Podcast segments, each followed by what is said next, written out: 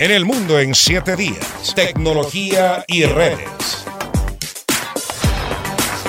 Un grupo de científicos ha desarrollado una piel electrónica de nueva generación que podría revolucionar el modo en el que estamos conectados. Las tarjetas de crédito o débito han sido sustituidas por la conexión NFC de algunos dispositivos que permiten pagar digitalmente. Pero hay una alternativa que dejaría que los clientes paguen con su mano. Romina Cox nos cuenta.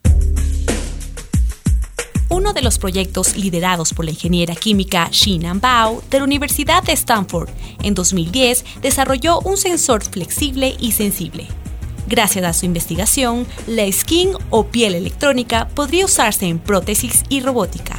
Pero otra utilidad que podría darse es la del pago digital, sin móvil ni tarjeta bancaria. La piel electrónica permitiría que la persona que llevase un chip incorporado no perdiese sensibilidad ni flexibilidad, como ocurre con los relojes inteligentes.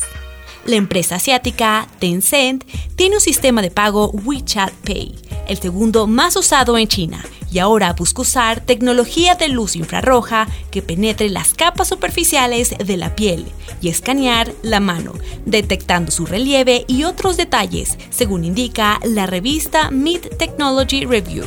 Además de usar la piel electrónica para pagar o monitorizar la salud como se podría hacer con un smartwatch, hay investigadores que están probando esta tecnología para usarse en realidad virtual y aumentada. Se trata de WeTag, un guante y skin desarrollado en la Universidad de Hong Kong y con el que los usuarios podrán sentir objetos virtuales para experimentar la sensación de estar completamente inmersos en un videojuego. Romina Cox, El Mundo en 7 Días.